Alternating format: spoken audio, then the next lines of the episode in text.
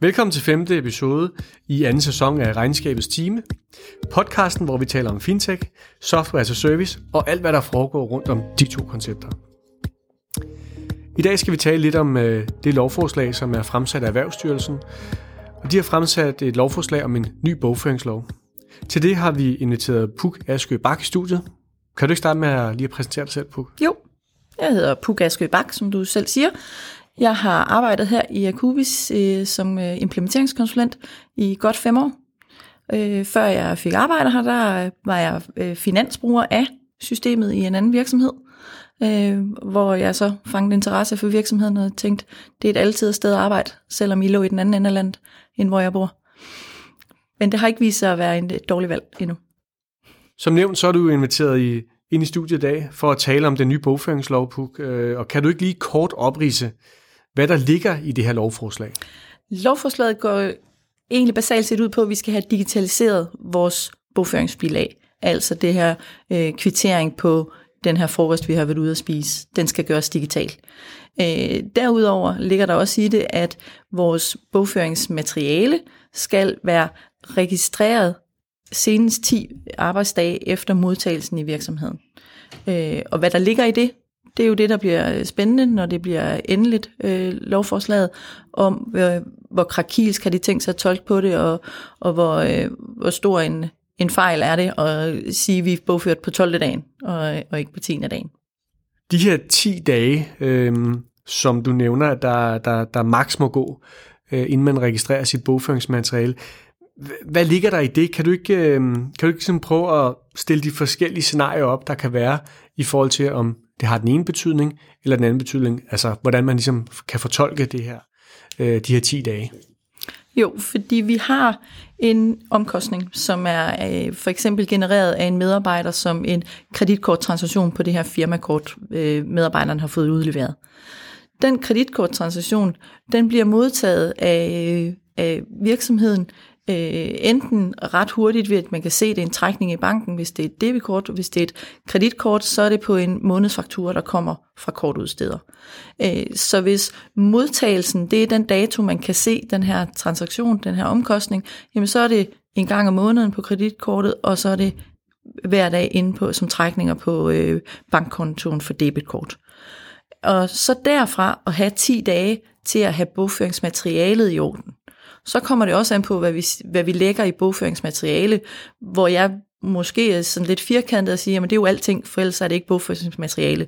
Så det er, hvad det er for en konto, vi skal bogføre på, hvilken moms og hvad er beløbet, og hvis der skal være krav til, at, at man skal dokumentere hvem og hvad og hvorfor, jamen så skal den kommentar også være med der.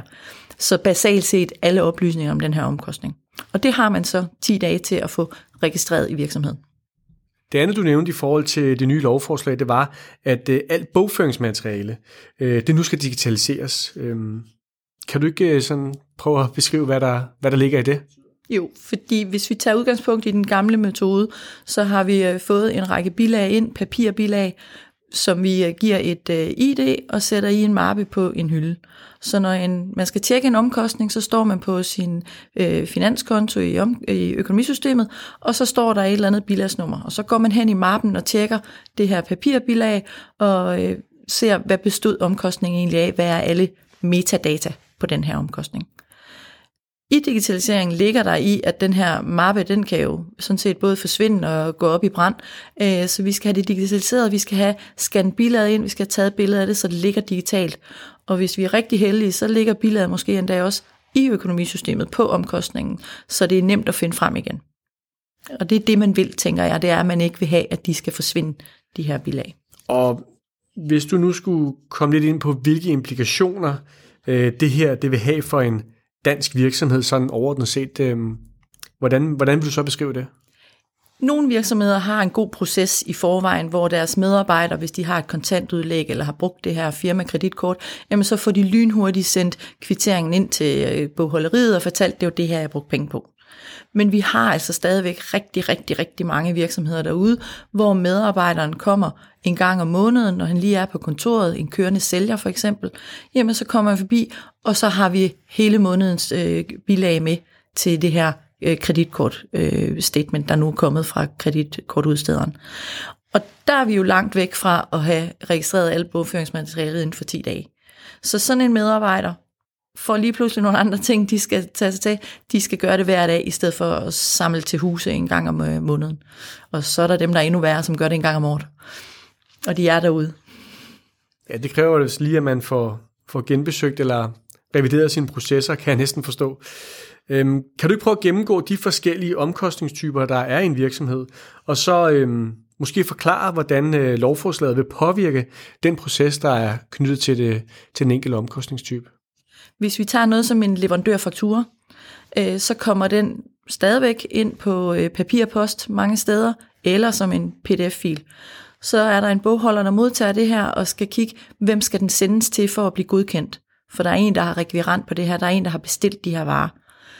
Så tager man papiret, eller man tager mailen og sender til den medarbejder, som gennemgår fakturen og siger, at det er det rigtige, det er det, jeg har bestilt, og det er jo til den pris, jeg nu havde aftalt så godkender medarbejderen det, og så afhængig af reglerne inden for virksomheden, så ryger det måske til en godkender igen, der siger, jamen det er også ok, at vi har brugt de penge, det fik medarbejderen lov til. Og så kommer det her bilag nu tilbage til finans, som nu så skal have bogført det reelt ned på den rigtige omkostningskonto konto og med den rigtige leverandør osv.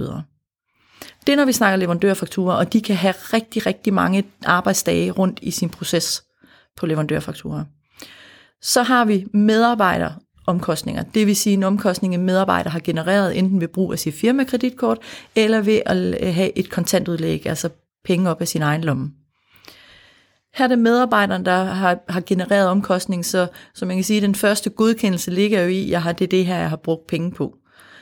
Og afhængig af, hvordan de penge er brugt, jamen så skal det jo videre til øh, bogholderiet, så de kan få det her bogført og måske ved medarbejderen, hvad for en konto det skal på, ved der i hvert fald, hvad det er for en type af omkostning det er. Var det morgenmad, eller var det kontorartikler?